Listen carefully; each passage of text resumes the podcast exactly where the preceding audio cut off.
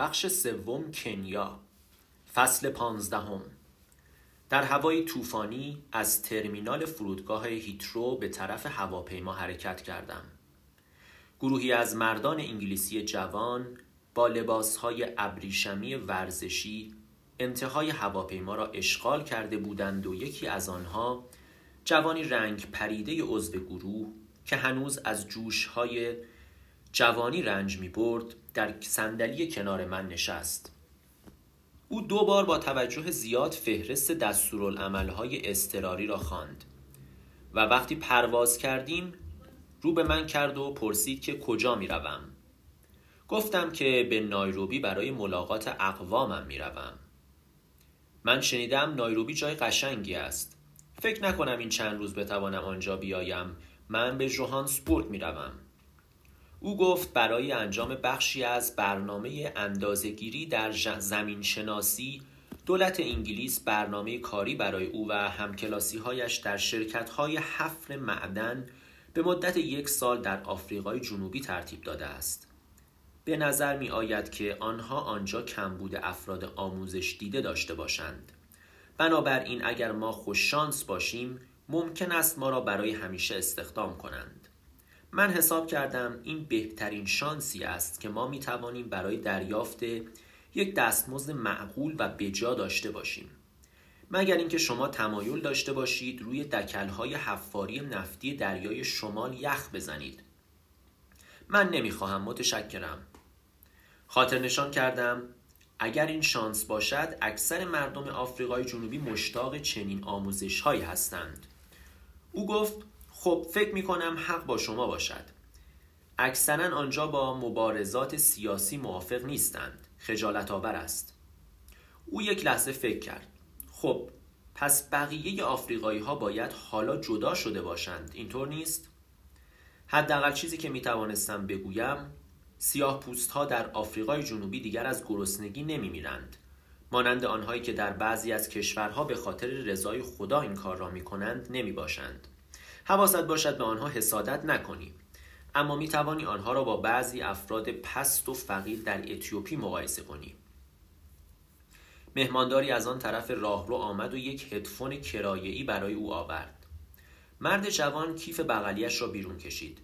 میدانی من همیشه سعی کردم از سیاست دور باشم. تصور می کردم این کار من نیست.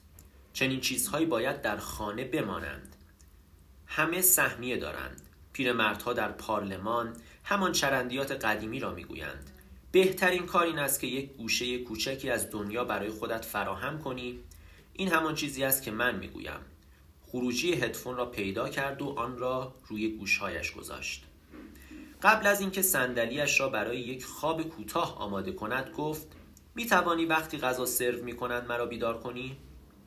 از ساکم یک کتاب برداشته و سعی کردم آن را مطالعه کنم.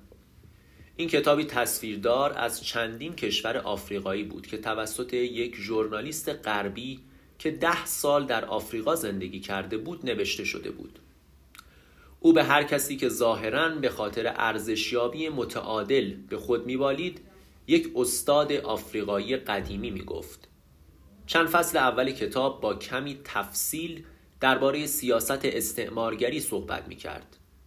فریب تنفرهای قبیله‌ای و حرس و طمع گسترش مرزهای استعمارگران جابجایی ها و جانشینی ها توقیف ها و دستگیری ها بیحرمتی های کوچک و بزرگ دلاوری زود هنگام آزادی خواهانی مانند کنیاتا و کروما به شکل شایسته نوشته شده بود. و بعدها تمایل یافتن آنها به حکومت‌های استبدادی حداقل در بخش‌هایی از جنگ سرد حکومتی را نیز خاطر نشان کرده بود اما فصل سوم کتاب از حال گفته و گذشته را پشت سر گذاشته بود قحطی بیماری کودتا و عملیات ضد کودتا که توسط مردان جوان بی سواد و به طور گسترده توسط اساهای چوپانان هدایت می‌شد. اگر آفریقا تاریخچه‌ای داشته باشد به نظر می آید نویسنده سعی کرده بود با بیان مصیبت‌های رایج آن تاریخچه را بی اهمیت جلوه دهد. انسانهای پست و فقیر کشورهای راضی به رضای خدا. کتاب را زمین گذاشتم و احساس کردم خشمی آشنا وجودم را فرا می‌گیرد. خشمی که به دلیل عدم وجود هدف مشخص مرتبا زیاد می شود آن مرد جوان سفید پوست در کنارم به آرامی خورخور می کرد و عینکش روی بینی پهنش کج شده بود آیا من نسبت به او عصبانی بودم؟ آیا این تقصیر اوست که من در همه تحصیلاتم همه تئوری هایم هیچ پاسخ آمادهی برای سوالاتی که او مطرح کرده است ندارم؟ شاید فقط به خاطر اینکه او بسیار راحت با من رفیق شده تصور او از اینکه من یک آمریکایی هستم اگرچه یک آمریکایی سیاه پوست اما در اطلاعات اندکی که او از آفریقا دارد سهیم هستم مرا خشمگین ساخته است. تصوری که حداقل در کشور او یک فرایند بهبود راه حلها به حساب می آید اما برای من فقط تأکیدی بر وضعیت قانونی هم می باشد یک غربی که در غرب به خانه خود وارد نمی شود یک آفریقایی که به سرزمینی پر از غریبه ها و ناشناخته ها می رود تمام مدتی که در اروپا بودم این احساس را داشتم. نسبت به غریبه ها عصبی، نامطمئن و حالتی تدافعی داشتم. آنجا را چیزی کمتر دانسته و به آن به عنوان یک مسیر فرعی شگفتانگیز فرصتی برای دیدن مکانهایی که تاکنون ندیده ام فکر می کردم. برای مدت سه هفته به تنهایی از جنوب یک بخش قاره تا شمال بخش دیگر آن اکثرا با اتوبوس یا قطار در حالی که یک کتاب راهنما به دست داشتم سفر می کردم. چای می خوردم و بچه هایی که در بیشه های شاه بلوط باغ لوکزامبورگ به دنبال هم می دویدند را تماشا می کردم. اواخر روز از پلازا با سایه های دیچیریکو و گنجشک هایی که در آسمان پرواز می کردند عبور کردم و شب را که کم کم سایه می گستراند و منتظر پدیدار شدن اولین ستاره ها بود تماشا می کردم و به صدای باد و زمزمه اش درباره مرگ گوش می دادم. و در پایان هفته اول یا بیشتر متوجه شدم که اشتباهی مرتکب شدم نه اینکه اروپا زیبا نبود بلکه همه چیز همان گونه که تصور کرده بودم بود. فقط این به من تعلق نداشت. اطلاعات ناقص من از تاریخچه خودم میان من و جاهایی که می‌دیدم قرار داشت. شک کردم که شاید توقف من در اروپا فقط وسیله برای تأخیر برای ممانعت از رسیدن به حرفهای مرد پیر بوده است. رهایی از حتی نگرانی های نژادی که برای من عادی شده بود. و نشانی از دوران بلوغ من به حساب می آمد سعی کردم به درون خود نگاهی بیاندازم و آنجا فقط یک خلع بزرگ یافتم. آیا سفر به کنیا آن خلع را پر می کند؟ کسانی که در شیکاگو بودند این گونه فکر می کردند آسانته آن را یک زیارت نامیده بود. برای آنها و همینطور برای من آفریقا یک ایدئالی بالاتر از یک مکان بود. یک سرزمین موعود. سرشار از سنتهای اجدادی و دورنماهای چشمگیر به واسطه فاصله موجود ما آگاهانه آفریقا را در آغوش گرفتیم همان آغوشی که من یک بار به مرد پیر هدیه کردم وقتی این فاصله را رها کنم چه اتفاقی رخ می دهد؟ باور کردنش زیباست که حقیقت جایی مرا رها می کند اما اگر این گونه نباشد چه؟ اگر حقیقت ناامید کننده باشد و مرگ پدرم و رها کردن من پشت سرش هیچ معنایی نداشته باشد و تنها وجه اتصال من به او یا آفریقا فقط یک نام، یک گروه خون یا تأکید سفید پوست ها باشد چه؟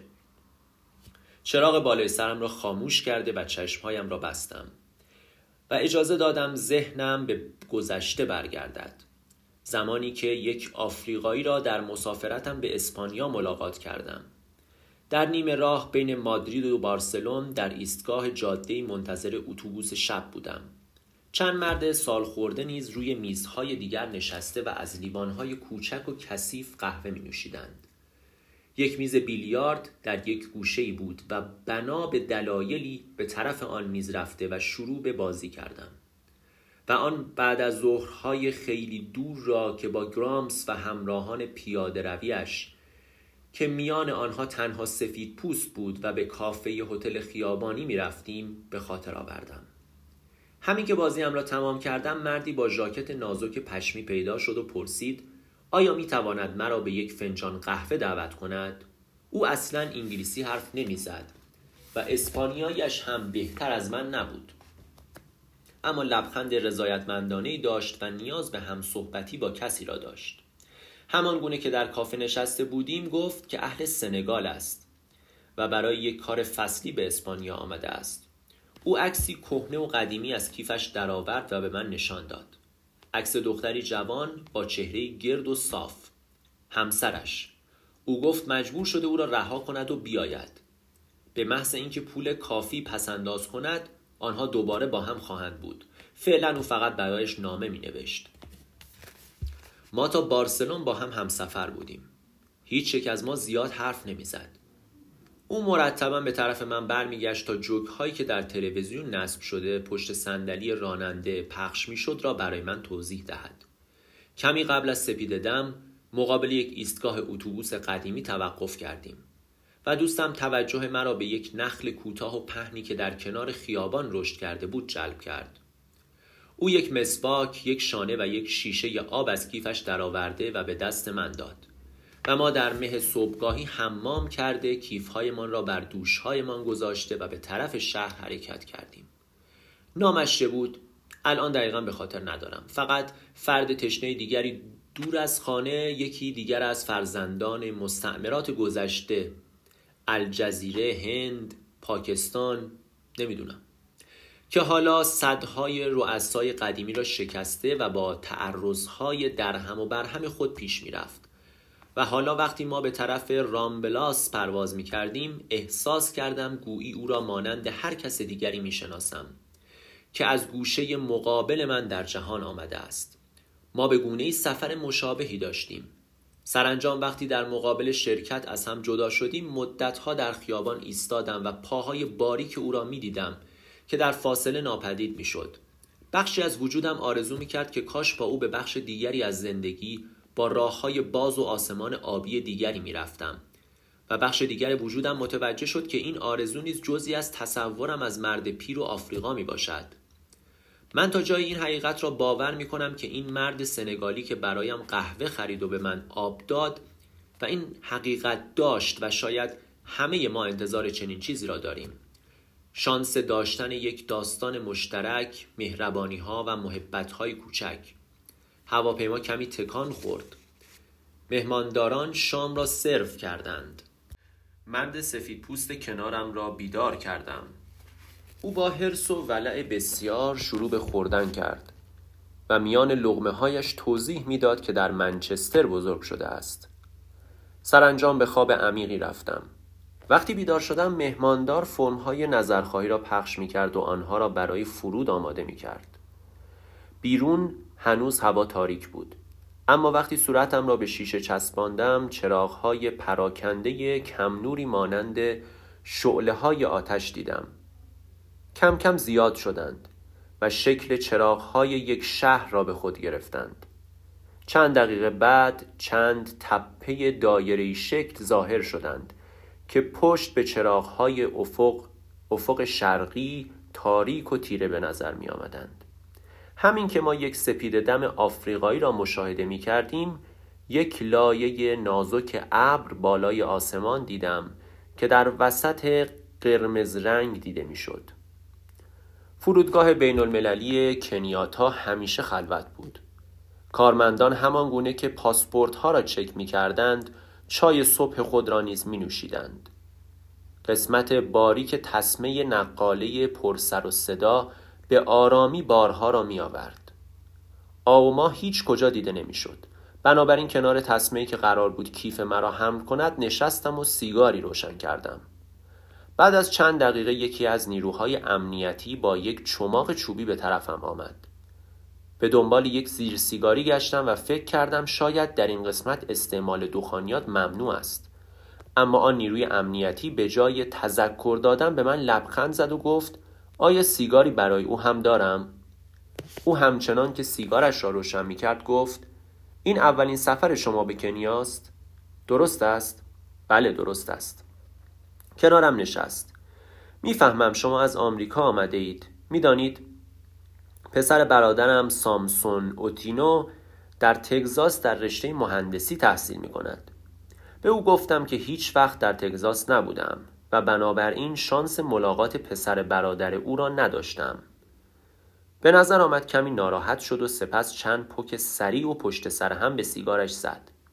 در این زمان آخرین مسافران پرواز من نیز فرودگاه را ترک کرده بودند. از نیروی امنیتی سوال کردم آیا اساسی دیگری هم می آید؟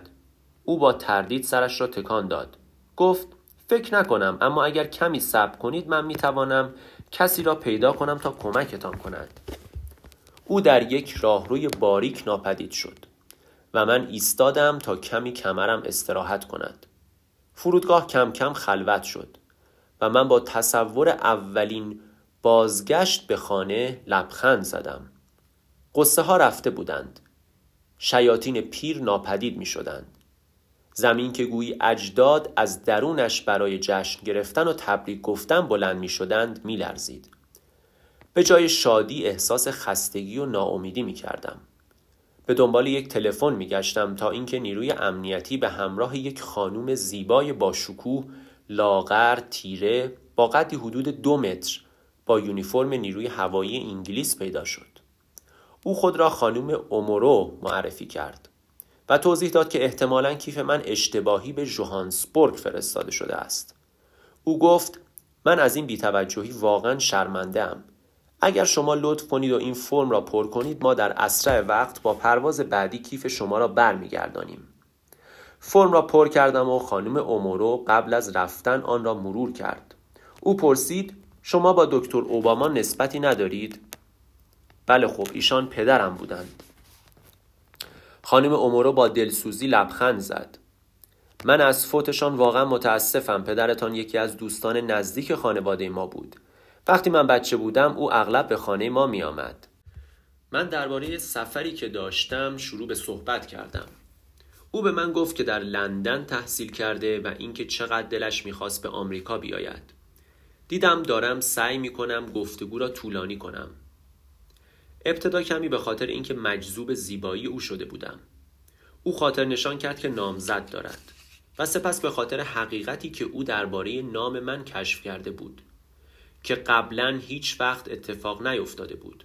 نه در هاوایی نه در اندونزی نه در لس آنجلس یا نیویورک یا شیکاگو.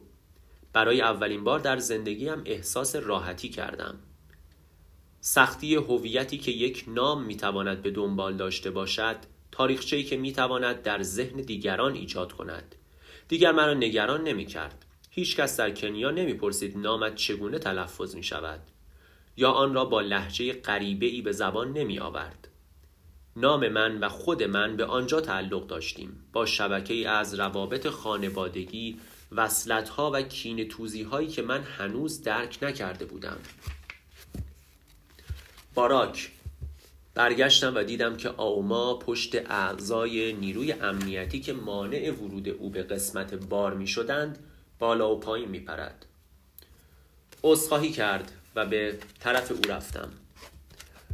ما همدیگر را بغل کرده و خندیدیم. گویی بار اول است که یکدیگر را می‌بینیم.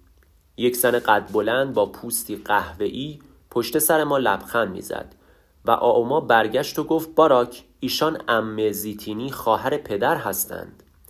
زیتینی در حالی که پیشانی مرا میبوسید گفت به خانه خوش آمدی.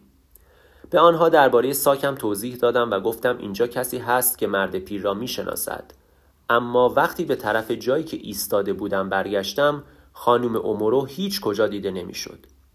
از نیروی امنیتی سوال کردم که او کجا رفته است. او شانه بالا انداخت و گفت احتمالا امروز بر نمیگردد آوما یک فولکس واگن آبی قدیمی داشت.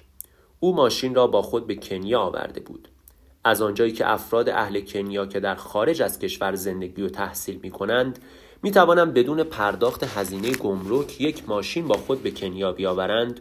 او با خود تصور کرد که می تواند طی یک سالی که در دانشگاه نایروبی تدریس می کند از آن استفاده کند. و سپس به خاطر هزینه حمل و نقل و یا شاید برای کمی سود آن را بفروشد. متاسفانه موتور با یک صدای بلند خراب شد و اگزوز روی زمین افتاد. همچنان که در بزرگ راه چهار بانده پت پت می کردیم آوما با دو دستش فرمان را چنان محکم گرفته بود که من نمی توانستم به هیچ وجه جلوی خندم را بگیرم. باید پیاده شوم و حل بدهم. زیتینی اخم کرد. اه باری در مورد این ماشین چیزی نگو. این ماشینی زیباست. فقط به یک نقاشی جدید نیاز دارد. در حقیقت آما قول داده وقتی از اینجا رفت این ماشین مال من باشد. آما سرش را تکان داد. امه جنابالی می‌خواهد سر من کلاه بگذارد. باراک من قول می‌دهم. ما فقط در این باره صحبت کردیم. فقط همین. زیتینی گفت درباره چه چیزی حرف می‌زنید؟ و به من چشمکی زد. دارم به تو می‌گویم آما من بهترین قیمت را به تو می‌دهم. هر دوی آنها با هم شروع به صحبت کردند. در مورد چگونگی سفرم سوال کردند. برنامه هایی که برایم تدارک دیده بودند را گفتند. نام کسانی که باید به دیدنشان می‌رفتم. دشت های وسیع در دو طرف خیابان گسترده بود. اغلب علف های ساوانا بودند. یک درخت خارزار در مقابل افق به چشم می‌خورد. و یک منظره که ابتدا باستانی و دست نخورده به نظر می آمد را ایجاد کرده بود. به تدریج ترافیک بیشتر می شد و ساکنین نواحی روستایی و اطراف شهر برای رفتن به سر کارشان می آمدند. مردانی که هنوز دگمه های پیراهن های خود را می بستند و زنانی راست قامت که روسری به سر داشتند. ماشین ها از لابلای خطوط و میدان ها عبور می کردند. از روی چال شوله ها می پریدند. دوچرخه ها و آبرین پیاده حتی تاکسی های زهوار در رفته که به من گفتند به آنها ماتاتوس می‌گویند بدون هیچ اختاری برای سوار کردن مسافر بیشتر توقف می کردند. اینها همه به نظرم شکل غریبی آشنا می آمدند گویی من قبلا در این در چنین خیابانی بودم و سپس آن روز در اندونزی را به یاد آوردم که مادرم و لولو در صندلی جلو صحبت می کردند. همان بوی چوب سوخته و دیزل همان آرامش و سکونی که در مرکز شلوغی صبح باقی میماند. همان نگاه بر چهره های مردمی که یک روز جدید را آغاز می کردند با امیدها و آرزوهایی که آنها را مجبور به تلاش می کرد یا امیدهایی که شانسشان را تغییر دهد یا حداقل به همان شکل نگه دارد. ما امزیتینی را مقابل کارخانه تولید نوشیدنی کنیا یک مجتمع بزرگ و بیروح جایی که او به عنوان برنامه ریز کامپیوتر کار می‌کرد پیاده کردیم.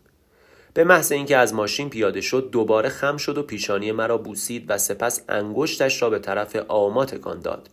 مراقب باری باشی مواظب باش دوباره گم نشود. وقتی دوباره به بزرگراه برگشتیم از آما پرسیدم منظور زیتینی از گم شدن من چه بود؟ آما فقط شانه بالا انداخت. آما گفت این اینجا یک اصطلاح عمومی است. معمولا برای کسی به کار می رود که مدت زیادی او را ندیده ای. آنها می‌گویند تو گم شده بودی یا دیگر گم نشو. بعضی وقتها این معانی حدیت حدی تری جد این معانی جدی تری دارد. مثلا به یک فرزند پسر یا همسری که به شهر یا غرب می رود مانند امو عمر در بستون گفته می شود آنها قول می دهند بعد از اتمام تحصیلاتشان برگردند. آنها می‌گویند وقتی جاگیر شدیم نامه میفرستیم. اوایل هر هفته یک نامه میفرستند.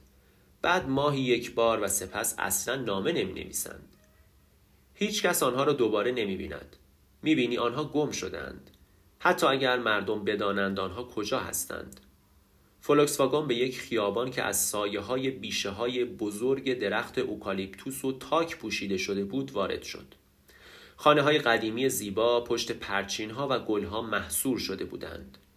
آوما گفت این خانه ها اوایل فقط به انگلیسی ها تعلق داشتند. اما امروزه اغلب برای سران دولت و کارمندان سفارت های خارجی استفاده می شوند. ما در بالای خیابان روبروی یک خانه دو طبقه زرد رنگ روی پیاده روی شنی پارک کردیم. این خانه را دانشگاه به هیئت علمی خود می‌داد. یک تپه یک تپه شیبدار پر از چمن از خانه به طرف پایین تا نزدیکی درختهای موز کشیده شده بود و پایین تر از آن یک نهر باریک روان بود که به یک گودال آبراهه پهن میریخت. آپارتمان آوما یک ساختمان کوچک و راحت با درهای فرانسوی در طبقه اول بود که نور خورشید را به اتاقها میتاباند. در آنجا هر کجا دسته های کتاب دیده می‌شد و یک مجموعه عکس های خانوادگی که آوما آنها را کنار هم به دیوار آویخته بود. بالای تخت آوما متوجه یک پستر بزرگ از یک زن سیاه پوست شدم که صورتش به طرف بالا رو به یک شکوفه باز نشده بود. و زیر عکس نوشته شده بود من یک رویا دارم. در حالی که کیفم را زمین میگذاشتم پرسیدم خب رویای تو چیست آوما؟ آوما خندید. این بزرگترین مشکل من است باراک. رویاهای زیادی دارم. یک زن با رویاهای زیاد همیشه مشکل دارد. خستگی سفر من حتما باید به چشم آمده باشد. چون آما فرض کرد بعد از رفتن او به دانشگاه برای تدریس چرتی خواهم زد. من در جایی که او برایم آماده کرده بود افتادم و با وجود صداهای پشه ها و حشرات آن طرف پنجره به خواب رفتم. وقتی بیدار شدم غروب شده بود و آما هنوز بر نگشته بود. از آشپزخانه متوجه یک گروه میمون سیاه چهره شدم که زیر درخت موز جمع شده بودند. یکی از پیرترین ها پایین درخت نشسته بود و با ابروهای گره کرده مانند طول سگی میان ریشه های دراز درخت میدوید. بعد از شستن صورتم آب گذاشتم تا برای دم کردن چای جوش بیاید و سپس دری که به حیات باز می‌شد را گشودم. چند قدم آن طرفتر فضا پر از پرهای سبز رنگ شد و یک پرنده گردن دراز زیبا دیدم که گویی فریادهایی از هنجرش بیرون می‌داد و به طرف سایه های دورتر میدوید.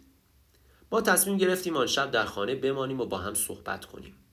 صبح روز بعد بدون هیچ هدف و مقصد خاصی به شهر رفتیم و فقط به گشت و گذار پرداختیم. مرکز شهر کوچکتر از آنی بود که تصور می کردم. که هنوز معماری زمان استعمار را در خود حفظ کرده بود.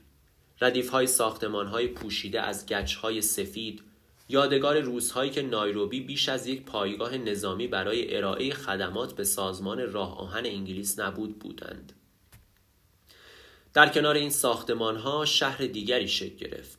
شهری با ساختمان های اداری بلند و مغازه های زیبا هتل ها با تالارهای زیبا که به سختی از هتل های سنگاپور یا آتلانتا قابل تمایز بودند این یک ترکیب شادی بخش و پیچیده بود تمایزی که به نظر می آمد هر کجا می رفتیم خود را نشان می‌داد. در مقابل نمایشگاه اتومبیل مرسدس بنز جایی که قطاری از زنان ماسایی راه خود را به مغازه ها باز می کردند سرهای آنها تمیز تراشیده شده و اندامهای لاغر خود را در لباسهایی به نام شکاس پوشانده بودند لاله گوشهایشان با حلقه های براق و طلایی بزرگ تزئین شده بود یا در ورودی یک مسجد بدون سقف جایی که ما یک گروه از کارمندان بانک را دیدیم که کفش های خود را درآورده و قبل از پیوستن به کشاورزان برای نماز بعد از ظهر پاهای خود را کاملا شستند.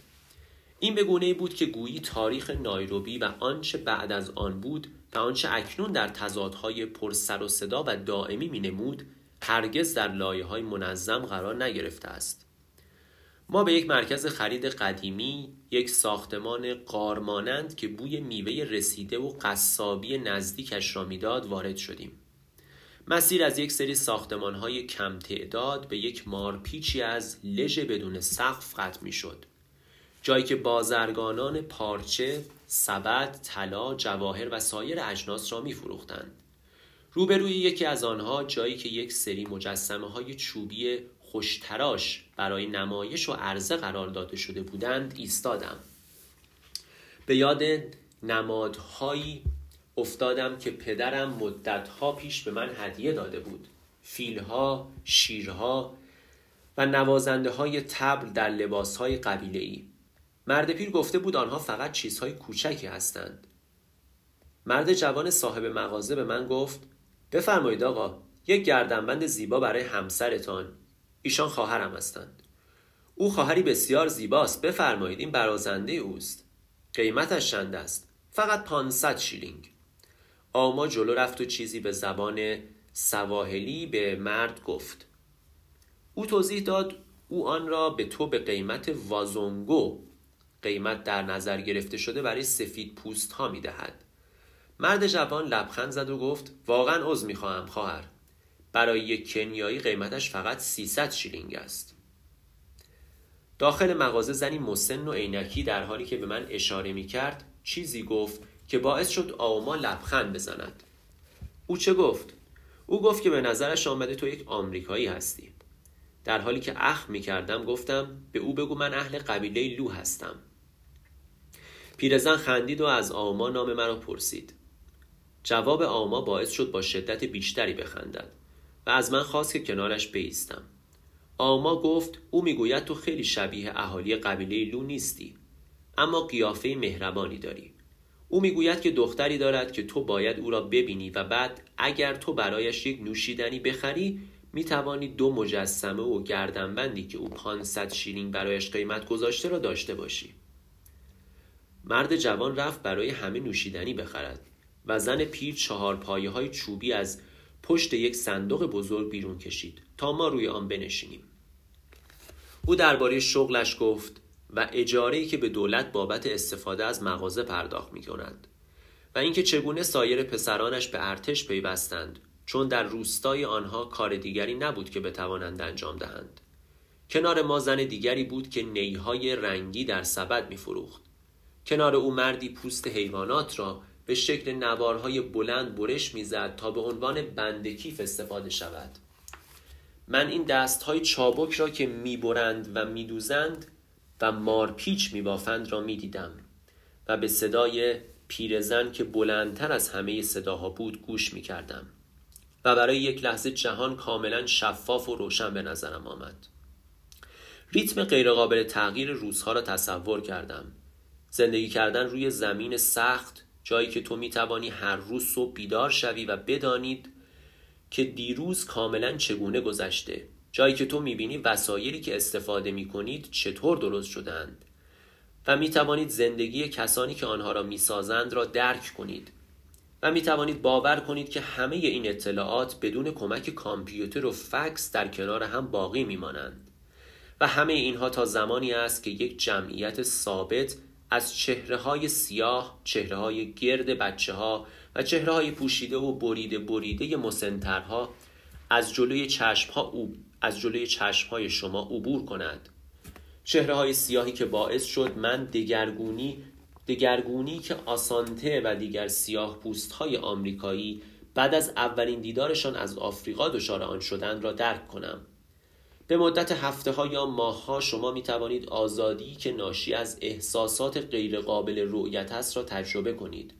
آزادی این باور که موهای شما می توانند به همان حالتی که هستند رشد کنند. شما می توانید فردی را ببینید که با خود صحبت می کند گویی آشکارا دیوانه است یا درباره جنایت در صفحه اول روزنامه مطالعه می کند و به فساد و تباهی قلب انسان فکر می کند بدون هیچ توجهی به اینکه آیا آن جنایتکار یا دیوانه در سرنوشت او نیز ممکن است تأثیر بگذارد؟ اینجا جهان سیاه است و تو فقط خودت هستی. تو می توانی همه این چیزها را که در زندگیت بینظیر هستند کشف کنی بدون اینکه دروغ یا خیانتی به تو روا داشته شده باشد. در آن لحظه فکر کردم چقدر دور شدن وسوسه انگیز است.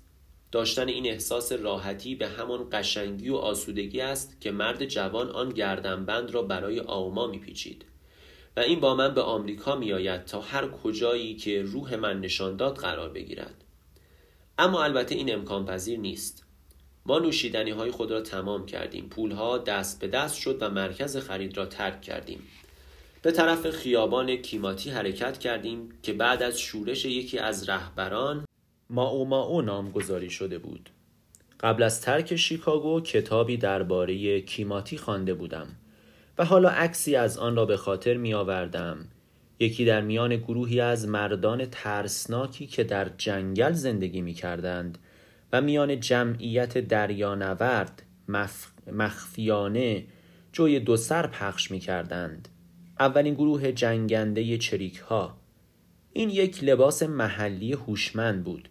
که او برای خودش انتخاب کرده بود کیماتیو سایر رهبران ماو در زندگی قبلی خود در هنگ انگلیسی ها خدمت کرده اند.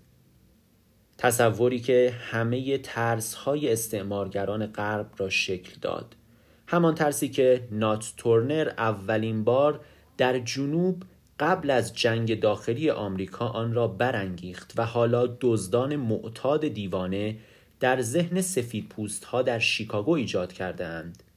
البته ماو ماو در گذشته کنیا دفن شده است. کیماتی توقیف و ادام شد. کنیاتا از زندان آزاد شده و رسما اولین رئیس جمهور کنیا شد. او سریعا به سفید پوست هایی که مشغول جمع کردن ساک هایشان بودند اطمینان داد تا زمانی که سیاه پوست ها کنترل امور دولت را بر عهده دارند شغل ها ملی نمی شوند و اجاره ها دست نخورده باقی خواهند ماند. کنیا در آفریقا به مصممترین شاگرد غربی ها تبدیل شد. یک نمونه از پایداری، یک قیاس مفید برای به هم ریختگی اوگاندا، سوسیالیسم شکست خورده تانزانیا، کشاورزان آزادیخواه به روستاهای خود بازگشتند یا به مبارزان پیوستند و یا برای گرفتن صندلی در پارلمان رهسپار شدند. کیماتی به یک نام بر دیوار خیابانها تبدیل شد که کاملا برای جهانگردهای بیروح و کسل کننده بود. وقتی برای صرف نهار بیرون کافه هتل نیو استنلی نشسته بودیم من از فرصت استفاده کرده و جهانگردها را مورد مطالعه قرار دادم. آنها از همه جا آمده بودند. آلمانی ها، ژاپنی ها، انگلیسی ها، آمریکایی ها در حالی که لباس های سبک مسافرتی به تن داشتند در هاوایی وقتی هنوز بچه بودم با دوستانم به این جهانگردها با آفتاب سوختگی هایشان و رنگ پریدگی, و رنگ پریدگی هایشان پاهای لاغرشان که در زیر چشم قره های ناشی از برتری, مش... برتری مشخص ما می آرامید می خندیدیم. اینجا در آفریقا جهانگردها خیلی مسخره به نظر نمی آمدند. من به نوعی آنها را متجاوز حس می کردم. متوجه شدم معصومیت آنها کمی مورد توهین قرار گرفته است. به این دلیل این گونه حس کردم چون آنها در عدم آگاهی آزادی را تجربه کرده اند که من و آوما هرگز حس نکرده ایم. آنها اساسا به کوته فکری خود اعتماد دارند. اعتمادی که متعلق به کسانی است که در جوامع سلطنتی به دنیا آمدند. دقیقا در آن لحظه متوجه یک خانواده آمریکایی شدم که چند میز دورتر از ما نشسته بودند.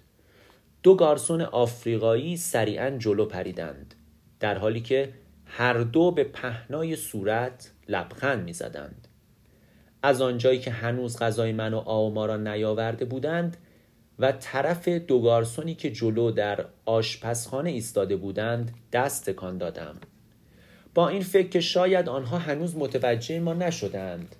برای مدتی آنها نسبت به عمل من بی تفاوت بودند.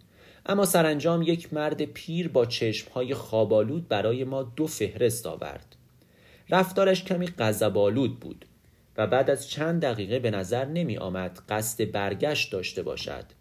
چهره آما نشان می‌داد که کم کم دارد عصبانی می شود و من دوباره به طرف گارسون خودمان دست تکان دادم که در حالی که سفارشات ما را یادداشت می کرد هنوز سکوت کرده بود. در این لحظه غذای آمریکایی ها سرو شد.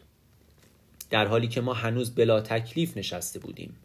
شنیدم که یک دختر جوان با موهای طلایی از نداشتن سس کچاپ روی میزش شکایت می کرد. آما بلند شد. بیا برویم. او به طرف درب خروجی حرکت کرد اما ناگهان برگشت و به طرف گارسون که ما را با نگاهی آرام و خونسرد نگاه می کرد رفت. آوما در حالی که صدایش از شدت عصبانیت میلرزید به او گفت شما باید از خودت خجالت بکشی باید خجالت بکشی گارسون به زبان سواحلی با بیحسلگی جوابی داد که من متوجه نشدم. برای من مهم نیست شما به چند نفر باید غذا بدهی. تو نمی‌توانی با مردم خودت مثل سگ رفتار کنی.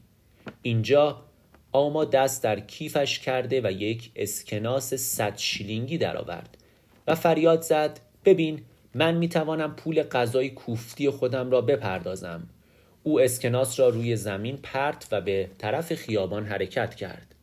برای چند دقیقه بی هدف قدم زدیم تا اینکه سرانجام تصمیم گرفتیم روی یک نیمکت نزدیک دفتر مرکزی پست بنشینیم. از او پرسیدم حالت خوب است؟ او سرش را تکان داد. آن احمق از این راه پول در می آورد او کیفش را کنارش گذاشت و ما به عبور ترافیک نگاه می کردیم او سرانجام گفت میدانی؟ اگر من همراه زن آفریقایی دیگری باشم نمی توانم به کافه هیچ یک از این هتل ها بروم. آسکاری ها از ما دوری می کنند چون فکر می کنند ما روسپی هستیم. همینطور به هیچ یک از این ساختمان های اداری هم نمی توانم بروم. اگر تو آنجا شاغل نیستی و آفریقایی هستی آنها تا وقتی که تو شغل اصلیت را به آنها نگفته ای مانع ورود تو به آنجا می شوند. اما اگر همراه یک دوست آلمانی باشی آن وقت همه آنها به تو لبخند می‌زنند و خواهند گفت عصر بخیر خانوم امروز حالتان چطور است؟ آوما سرش را به نشانه تأسف تکان داد. کنیا اینجوری است. مهم نیست GNP GNP آن چگونه است. مهم نیست تو اینجا چقدر می‌توانی خرید کنی. بقیه قاره آفریقا به تو میخندند. به آما گفتم شما خیلی به کنیایی ها سخت می‌گیرید در حالی که در جاکارتا و مکزیک هم همین گونه است. این فقط یک موضوع بار اقتصادی است. اما همین که به طرف آپارتمان حرکت کردیم متوجه شدم حرفهایم هیچ تأثیری روی عصبانیت او نگذاشته است. فکر کردم شاید حق با او باشد نه اینکه همه جهانگردهای نایروبی برای تماشای زندگی وحشیانه آمده باشند.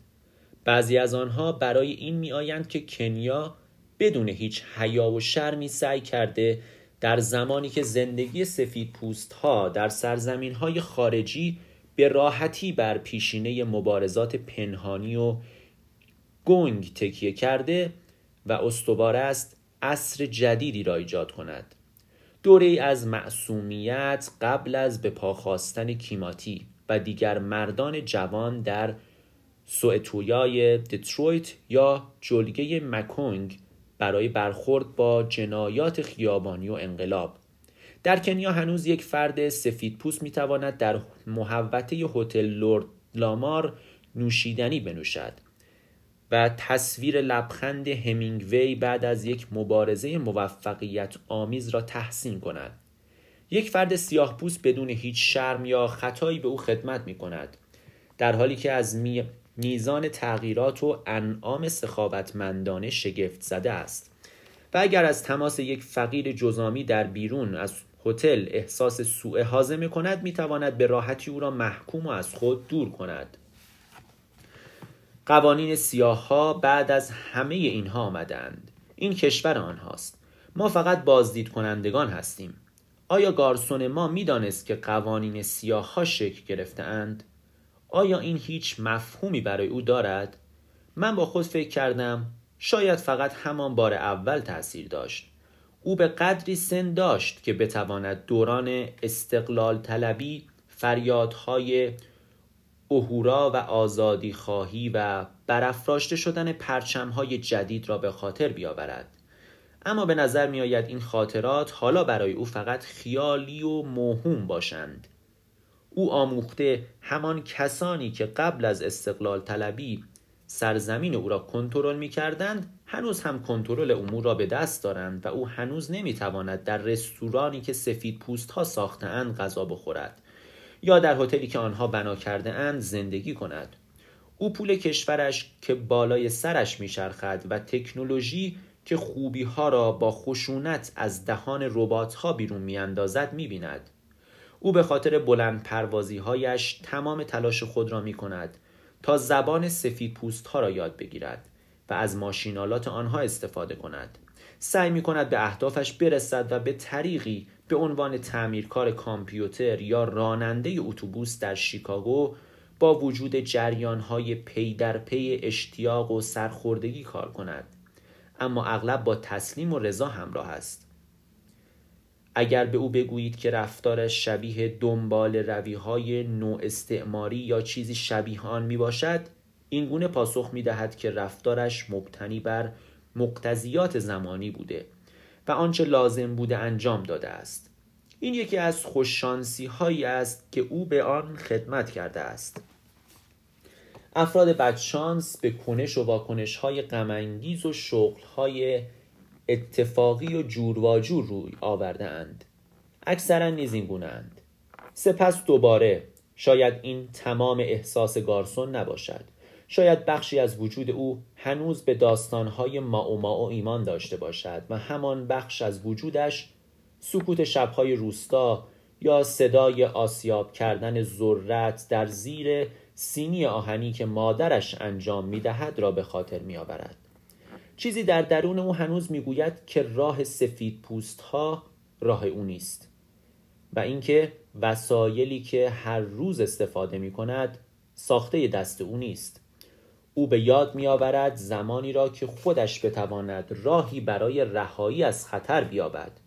او نمی تواند از چنگال خاطراتش فرار کند و بنابراین او با دو پایش دو جهان را نگه داشته که به هیچ کدام اعتماد ندارد. همیشه به دور از تعادل هر کجا که سرنوشت از فقر بی حد و مرز دوری کند بوده و مراقب است که خشمش را فقط بر سر کسانی در شرایط مشابه خالی کند. صدایی به او می‌گوید بله تغییرات در راه هستند. راه های دروغین قدیمی از بین رفتند و تو باید هرچه سریعتر راهی برای پر کردن شکمت بیابی. و خنده سفید پوست ها به خود را متوقف کنی. صدایی می‌گوید نه تو به زودی زمین را به دلیلی به آتش خواهی کشید. آن بعد از ظهر ما به شرق به کاریاکو به یک ساختمان مجتمع بزرگ که توسط زمینهای پر از خاک و کسافت احاطه شده بود رفتیم. ماه از پشت ابرهای زخیم میتابید و نور کمی به زمین می رسید. همچنان که از پله های تاریک بالا می رفتیم مرد جوانی در دل شب روی پیاده روی شکسته شده پشت سر ما بالا و پایین می پرید. در طبقه سوم آوما در نیمه در نیمه بازی را کامل گشود. باری بالاخره تو آمدی؟ یک زن قد و خپل با چهره قهوه‌ای رنگ محکم مرا بغل کرد. پشت سرش پانزده نفر یا بیشتر حضور داشتند. همه آنها لبخند می‌زدند و مانند جمعیتی که سان تماشا می کنند برایم دست تکان دادند. زن قد کوتاه به من نگاه کرد و گفت مرا به یاد نمی آوری اینطور نیست؟ من من خالجین هستم. وقتی پدرت فوت کرد من بودم که به تو تلفن کردم. او لبخندی زد و دست مرا گرفت. بیا تو باید با همه کسانی که اینجا هستند آشنا بشوی.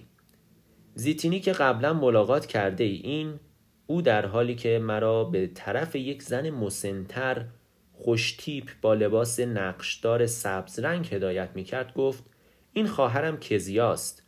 او مادر آوما و روی, روی اوباماست. کزیا دست مرا گرفت و نام مرا با چند کلمه سواحلی به زبان آورد. جین گفت او می‌گوید پسر, دی... پسر دیگر او بالاخره به خانه برگشته است.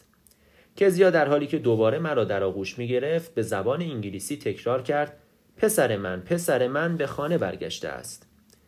ما دور اتاق چرخیدیم و با خاله ها اموها امه ها بچه ها خواهر و برادرها بچه های خاله ها و امه ها دست دادیم و خوشو بشگردیم همه با علاقه زیاد و نگرانی و ناراحتی خیلی کم به من خوش آمد گفتند. گویی ملاقات با خیشاوندی برای اولین بار چیزی است که همیشه رخ می دهد. وقتی بچه ها با نگاه های معدبانه خود به من نگاه می کردند و دور من حلقه زده بودند و بزرگترها مرا به آنها معرفی می کردند یک جعبه شکلاتی که برایشان خریده بودم را میان آنها تقسیم کردم. متوجه پسر جوان شانزده یا هفده ساله ای شدم که با قیافه هوشیار کنار دیوار ایستاده بود. آوما به من گفت او یکی از برادرهای تو است برنارد. به طرف او رفته و با هم دست دادیم و قیافه های یکدیگر را مورد مطالعه قرار دادیم. متوجه شدم که حرفی برای گفتن ندارم اما خود را کنترل کرده و از او درباره احوالاتش پرسیدم. او به نرمی که باعث خنده همگی شد گفت فکر کنم خوب هستم. بعد از اینکه مراسم آشنایی تمام شد جین مرا کنار میزی برد که روی آن کاسه های کاری گوسفند برنج و ماهی سرخ شده سرو شده بود. همچنان که میخوردیم همه از من درباره دیگران در هوایی سوال می‌کردند و من سعی می‌کردم زندگیم در شیکاگو و کارم به عنوان یک سازمان دهنده را برایشان توضیح دهم. آنها معدبانه سرهایشان را تکان می‌دادند ولی به نظر می آمد کمی گیج شده اند. سپس خاطر نشان کردم که من در پاییز برای تحصیل در رشته حقوق به هاروارد می روم. جین در حالی که استخانی از گوسفند دستش بود گفت آه باری این عالی است پدرت هم در همین دانشگاه تحصیل کرد هاروارد تو هم مانند او باعث افتخار ما هستی می‌بینی برنارد تو هم باید مثل برادرت سخت درس بخوانی زیتینی گفت برنارد دوست دارد یک ستاره فوتبال شود. او به برنارد رو به برنارد کردم. این حقیقت دارد برنارد؟ او گفت نه.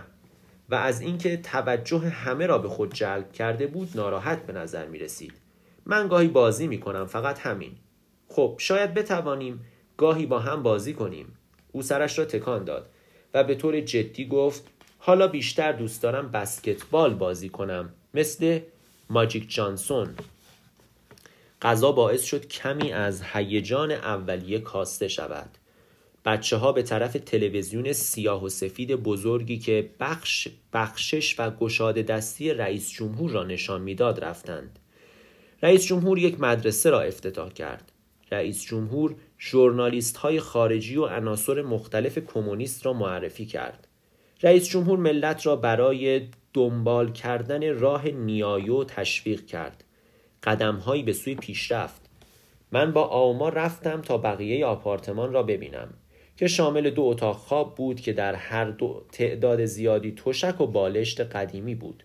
پرسیدم اینجا چند نفر زندگی می کنند آما گفت دقیقا نمی‌دانم. تعدادشان مرتبا در تغییر است. جین نمی‌داند چگونه باید به کسی نبگوید. بنابراین هر قوم و خیشی که به شهر می آید یا کارش را از دست می دهد سر از اینجا در می آورد. بعضی وقتها آنها برای مدت طولانی اینجا می مانند یا بچه هایشان را اینجا می گذارند. مرد پیر و مادرم از مدت ها پیش برنارد را اینجا گذاشتند. عملا جین او را بزرگ کرده است. آیا او این توانایی مالی را دارد؟ نه واقعا. او به عنوان یک منشی تلفنی کار می کند که حقوق چندانی ندارد. او هیچ وقت شکایتی نداشته است. او نتوانست خودش بچه ای داشته باشد بنابراین از بچه های دیگران مراقبت می کند. ما به اتاق نشیمن برگشتیم و من روی یک مبل قدیمی نشستم. در آشپزخانه زیتینی به زنان جوانتر می گفت که ظرفها را خشک کنند. بعضی از بچه ها در مورد شکلات هایی که من خریده بودم بحث می کردند. اجازه دادم چشمهایم همه این صحنه ها را ببینند. مبلمان با پوشش های خوب تقویم دو سال پیش عکس های قدیمی مجسمه فرشتگان آسمانی سرامیکی آبی که روی دستمال سفره های کتانی قرار داده شده بودند. این دقیقا مثل آپارتمان های آلت گولد بود. همان زنجیر مادرها و دخترها و بچه ها همان صدای وراجی ها و تلویزیون همان فعالیت های دائمی و تکراری آشپزی نظافت و مراقبت از کوچک و بزرگ. همان فقدان مردها. ما با تقریبا ده نفر خداحافظی کرده و قول دادیم دوباره به دیدن آنها برویم.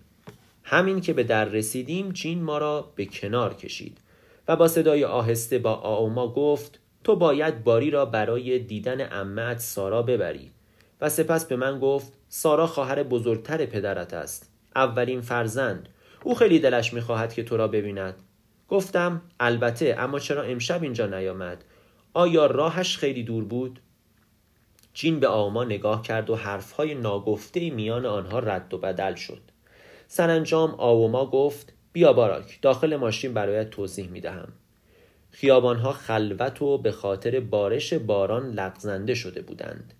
وقتی از جلوی دانشگاه عبور می کردیم آوما گفت حق با جین است. باراک تو باید به ملاقات سارا بروی اما من با تو نمی آیم چرا نمی آیی؟ این چیزی است که مربوط به دارایی مرد پیر است. سارا یکی از کسانی است که درستی وصیت‌نامه را زیر سوال برد. او به مردم گفت که روی برنارد و من هیچ کدام از فرزندان مرد پیر نیستیم.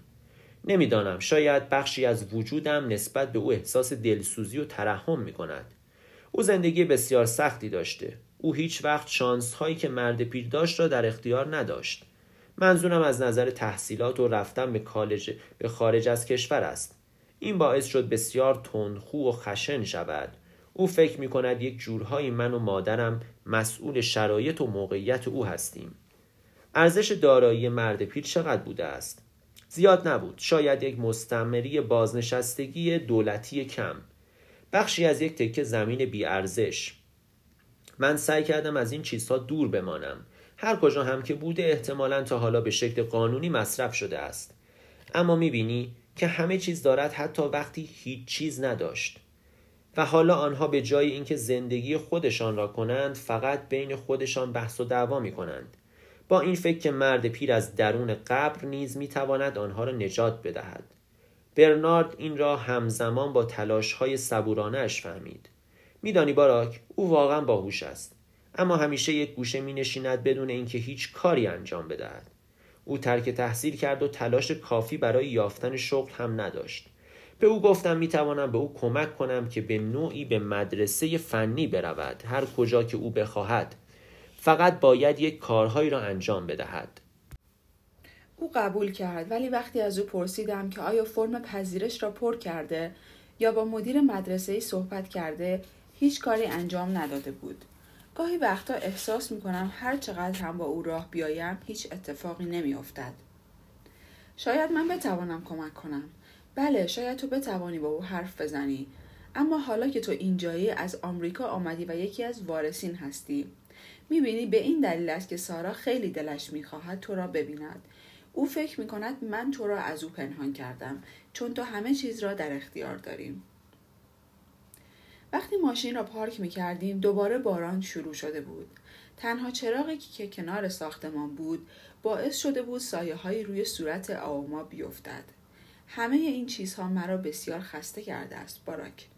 و بعد به نرمی گفت تو نمی‌توانی تصور کنی که وقتی در آلمان بودم چقدر دلم برای کنیا تنگ شده بود. همش در این فکر بودم که کی می‌توانم به خانه برگردم.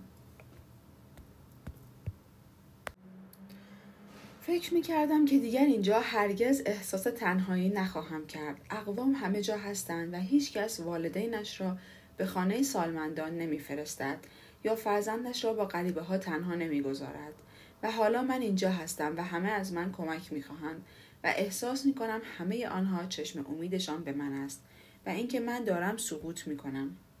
من می توانم شغلی به دست بیاورم اما چه کاری می توانم بکنم باراک؟ من فقط یک نفر هستم. دست های آما را در دست گرفتم و ما برای مدتی در ماشین ماندیم و به صدای برخورد قطره های باران با سقف ماشین گوش دادیم. سرانجام او گفت تو از من پرسیدی که رویایم چیست؟ گاهی رویایم این است که بتوانم یک خانه زیبا و بزرگ روی سرزمین اجدادیم بنا کنم. خانه بزرگی که همه ما بتوانیم آنجا بمانیم و از خانواده ایمان مراقبت کنیم. می‌فهمیم ما می‌توانیم مانند پدر بزرگمان درختان میوه بکاریم و فرزندانمان سرزمین واقعی خودشان را بشناسند و به زبان قبیله لو صحبت کنند و راهشان به سوی پیروزی را از بزرگترها یاد بگیرند. این متعلق به آنهاست. ما می توانیم همه این کارها را انجام بدهیم آقا ما. او سرش را به علامت نفی تکان داد. بگذار به تو بگویم که بعد به چه فکر می کنم فکر می کنم اگر اینجا نباشم چه کسی از خانه مراقبت می کند من روی چه کسی می توانم حساب کنم که مطمئن باشم دهز را محکم می گیرد یا نرده که خراب شده را درست می کند می‌دانم که به تنهایی سخت است. تنها کاری که در آن لحظه می توانم بکنم این است که از دست مرد پیر عصبانی شوم که چرا او این خانه را برای ما بنا نکرد. ما بچه های او بودیم باراک. چرا ما باید مراقب هر کسی باشیم؟ همه چیز وارونه شده. من باید فقط مراقب خودم باشم. دقیقا مثل برنارد. حالا من برای خودم زندگی می کنم مانند یک آلمانی. همه چیز سازماندهی شده است. اگر چیزی خراب شود تعمیرش می کنم اگر اشتباهی رخ بدهد خودم مسئول هستم. اگر این گونه باشم می توانم برای خانوادهام پول بفرستم و آنها می توانند هر کاری که بخواهند با آن انجام بدهند. و زندگی من ربطی به آنها ندارد و آنها نیز مستقل از من هستند. این به معنای تنهایی است. اوه این را می‌دانم باراک. به این دلیل من به خانه برگشتم. به این خاطر من هنوز آرزو دارم. بعد از دو روز من هنوز کیفم را پیدا نکرده بودم. دفتر هواپیمایی پایین شهر به ما گفت که با فرودگاه تماس بگیریم. اما هر وقت که سعی کردیم خطوط همیشه اشغال بودند. سرانجام, سرانجام آما گفت که ما باید خودمان به آنجا برویم. پشت میز خطوط هوایی انگلیسی دو زن بودند که درباره کافه که تازه افتتاح شده بود صحبت می‌کردند. به وسط حرفشان پریدم تا درباره کیفم سوال کنم و یکی از آنها با بیحالی یک دسته برگه را ورق زد. او گفت ما هیچ بسته ای به نام شما اینجا نداریم. لطفا دوباره نگاه کنید. زن شانه بالا انداخت. اگر می‌خواهید می‌توانید نیمه شب اینجا بیایید. یک پرواز از جوهاسونبورگ آن موقع می‌رسد. به من گفتند که کیفم را به من تحویل می‌دهند. معذرت می‌خوام اما من اینجا هیچ ساکی به نام شما ندارم. اگر تمایل دارید می توانید فرم دیگری پر کنید. خانم امورو اینجا هستند. او؟ خانم امورو به مرخصی رفتند. آما مرا به کناری هل داد. کس دیگری هست که بتوانیم با او صحبت کنیم. به نظر میآید شما از هیچ چیز خبر ندارید زن قبل از اینکه به گفتگوی خودش برگردد با اکراه گفت اگر می‌خواهید با کس دیگری صحبت کنید به پایین شهر بروید وقتی ما به دفتر هواپیمایی انگلیس در پایین شهر می رفتیم آما هنوز زیر لب بد و می گفت. این یکی ساختمانی بلند بود که آسانسورش در هر طبقه که میایستاد با صدایی بلند به طور الکترونیکی اعلام می کرد. متصدی پذیره زیر عکسی از یک شیر و بچه هایی که اطرافش میرقصیدند نشسته بود. او تکرار کرد که ما باید دوباره با فرودگاه تماس بگیریم. در حالی که سعی می کردم داد نزنم گفتم اجازه بدهید من با مدیر اینجا صحبت کنم معذرت می‌خوام اما آقای مادوری در جلسه تشریف دارند ببینید خانم ما همین الان از فرودگاه میاییم آنها به ما گفتن بیاییم اینجا دو روز پیش به من گفته شد که کیفم را به من می‌دهند و حالا به من می‌گویند که هیچکس حتی از گم شدنش اطلاع ندارد. من وسط جمله سکوت کردم. متصدی پذیرش پشت یک ماسک آهنی عقب نشینی کرده بود. جایی که نه خواهش و تمنا و نه داد و بیداد هیچ کدام راه نداشت. آما نیز ظاهرا متوجه این قضیه شده بود. ما هر دو روی سندلی های آنجا نشستیم. بدون اینکه بدانیم چه کار باید بکنیم. تا اینکه ناگهان آما دستی را روی شانهاش احساس کرد. آما برگشت تا ببیند چه کسی دستش را روی شانه او گذاشته که مردی لاغر و سیاه پوست را در یک لباس ورزشی آبی رنگ یافت.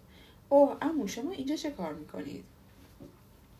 آما مرا با آن مرد معرفی کرد که طبق روابطی که نیازی نیست بیان کنم با ما فامیل شده بود. او از ما سوال کرد آیا به مسافرت می رویم و آما آنچه اتفاق افتاده بود را برایش توضیح داد. اموی ما گفت ببینید اصلا نگران نباشید. مادوری یکی از دوستان نزدیک من است. در حقیقت امروز قرار است نهار را با هم بخوریم. سپس عموی ما به طرف متصدی پذیرش که با علاقه به صحبتهای ما گوش می‌کرد رفت. او در حالی که لبخند می‌زد گفت آقای مادوری منتظر شما هستم. آقای مادوری از اتاق بیرون آمد. مردی چاق با بینی گرد و قلمبه و صدای گوشخراش بعد از اینکه ما دوباره داستان خود را تکرار کردیم او فورا گوشی تلفن را برداشت. سلام بله مادوری هستم. چه کسی صحبت می کند گوش کنید آقای اوباما اینجاست که دنبال ساکش میگردد. بله اوباما. او هنوز دنبال کیفش میگردد. چی؟ بله. لطفا همین حالا نگاه کنید. چند دقیقه بعد تلفن زنگ زد. بله باشد. آن را به او آدرس اداره اوباما را داد و سپس تلفن را قطع کرد و به ما گفت که ساک همان بعد از ظهر برگردانده خواهد شد. او گفت اگر باز هم مشکلی داشتید با ما تماس بگیرید. ما از هر دو نفر آنها تشکر کردیم و فکر کردیم چقدر خوششانس هستیم که در یک لحظه همه چیز درست شد. پایین پله ها زیر عکس بزرگی از کنیاتا که به یکی از پنجره های اداره آویزان بود ایستادم چشمایش با جسارت و هیلگری می درخشید. در دست قوی و جواهر نشانش چوب دستی کندکاری شده رئیس قبیله کیکویو را محکم نگه داشته بود. آما آمد و کنارم ایستاد. او گفت این همان جایی است که همه چیز شروع شد. مرد بزرگ سپس مشاوران و خانوادهش و دوستانش و قبیلهش حال فرض کن که تو یک تلفن یا ویزا یا یک شغل بخواهی اقوامت چه کسانی هستند؟ چه کسی را می‌شناسی؟ اگر کسی را نمی‌شناسی بهتر این را فراموش کنی. این همان چیزی است که مرد پیر هیچ وقت نفهمید او برگشت با این تفکر که به دلیل تحصیلات عالیه‌ای که دارد و چون خوب انگلیسی صحبت می کند و درک دقیق طرحها و نمودارها هر کسی او را متصدی جایی می کند او فراموش کرده بود چه چیزی اینجا همه چیز را کنار هم نگه می دارد. به آرامی گفتم او گم شده بود. وقتی به طرف ماشین می رفتم به یاد داستانی از مرد پیر بعد از سقوطش افتادم که آما قبلا برایم تعریف کرده بود. یک روز بعد از ظهر او از آما خواست که به مغازه برود و چند سیگار برای او بخرد. او به مرد پیر یادآوری کرد که هیچ پولی ندارند ولی او بی توجه به همه چیز فقط سرش را تکان داد. او گفته بود احمق نشو فقط به فروشنده بگو که دختر دکتر اوباما هستی و من بعدا با او حساب می‌کنم. آما به مغازه رفت و گفته های مرد پیر را تکرار کرد. مغازهدار خندید و او را از مغازه بیرون کرد. آما به خاطر ترس از دست خالی برگشتن به خانه به یکی از خویشاوندان دور که یک بار مرد پیر برایش شغلی پیدا کرده بود زنگ زد و او پولی را که آما نیاز داشت به او داد. وقتی برگشته بود به خانه مرد پیر سیگارها را گرفته و با او به خاطر دیر آمدنش دعوا کرده بود. او در حالی که پاکت سیگار را باز می‌کرد به آما گفت دیدی به تو گفته بودم که هیچ مشکلی نخواهی داشت. همه اینجا اوباما را می‌شناسند. ما در حالی که به خیابان شلوغ می رفتیم حضور پدرم را حس می کردم. او را میان بچه مدرسه هایی که پشت سر ما می دویدند می دیدم. پاهای لاغر و سیاه آنها در شلوارک های آبی رنگ و کفش های بزرگتر از اندازهشان مانند پیستون حرکت می کرد. صدای او را میان خنده های دانشجویان دانشگاه که چای خامدار شیرین خود را می نوشیدند و در نور کم چایخانه دانشگاه سمبوسه می خوردند می شنیدم. بوی او را از کارگرانی که سیگار میکشیدند و یک گوش خود را با دست پوشانده و در گوشی تلفن سکه‌ای فریاد می‌زدند حس می‌کردم. در شیرینی روز کارگرانی که کیسه های شن را در یک فرغون میریختند چهره او و سینه اوریانش پر از گرد و خاک می‌شد. اگرچه او هیچ چیز به من نگفت ولی من با خود فکر کردم مردان پیر اینجا هستند. او اینجاست و از من می‌خواهد که این را درک کنم